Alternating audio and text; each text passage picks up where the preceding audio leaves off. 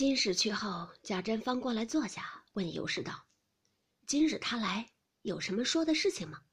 尤氏答道：“倒没说什么。一进来的时候，脸上倒像有些着了恼的气色似的。即说了半天话，又提起媳妇儿这病，他倒渐渐的气色平定了。你又叫让他吃饭，他听见媳妇儿这么个病，也不好意思，只管坐着，又说了几句闲话就去了，倒没求什么事儿。”如今且说媳妇儿这病，你到哪里寻一个好大夫来与她瞧瞧要紧，可别耽误了。现今咱们家走的这群大夫，哪里要的，一个个都是听着人的口气儿，人怎么说，他也添几句文话说一遍，可倒殷勤的很。三四个人一日轮流着，倒有四五遍来看脉。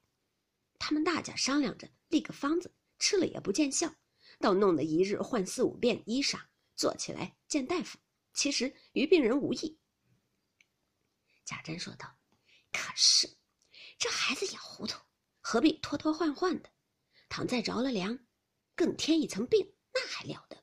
衣裳任凭是什么好的，可又值什么？孩子的身子要紧，就是一天穿一套新的，也不值什么。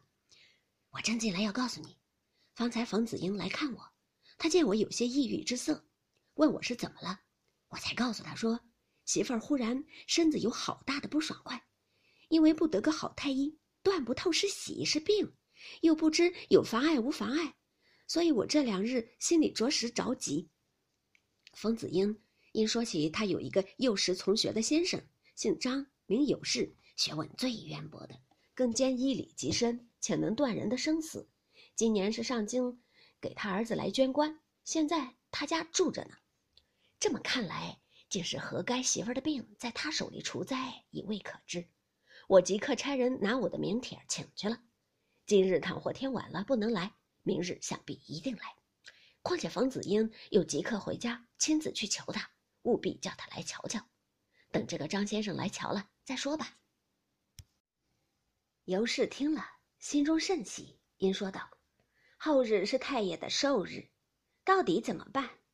贾珍说道：“我方才到了太爷那里去请安，兼请太爷。”到家来受一受一家子的礼，太爷因说道：“我是清净惯了的，我不愿意往你们那是非场中去闹去。你们必定说是我的生日，要叫我去受众人些头，莫过你把我从前住的阴质文给我令人好好的写出来刻了，比叫我无故受众人的头还强百倍呢。倘或明日后日这两日一家子要来，你就在家里好好的款待他们就是了。”也不必给我送什么东西来，连你后日也不必来。你要心中不安，你今日就给我磕了头去。倘或后日你要来，又跟随多少人来闹我，我必和你不依。如此说了又说，后日我是再不敢去的了。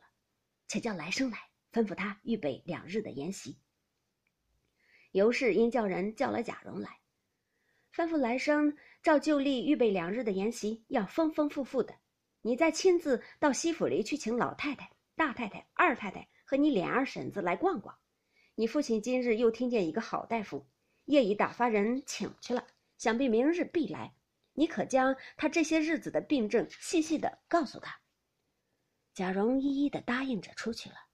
正遇着方才去冯子英家请那先生的小子回来了，应回道：“奴才方才到了冯大爷家。”拿了老爷的名帖，请那先生去。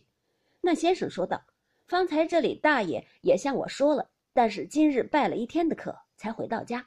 此时精神实在不能支持，就是去到府上也不能开脉。他说等调息一夜，明日务必到府。他又说他医学浅薄，本不敢当此重见，因我们冯大爷和府上的大人既已如此说了，又不得不去。”你先替我回明大人就是了。大人的名帖，实不敢当，仍叫奴才拿回来了。哥儿替奴才回一声吧。贾蓉转身附进去，回了贾珍、尤氏的话，方出来叫了来生来，吩咐他预备两日的筵席的话。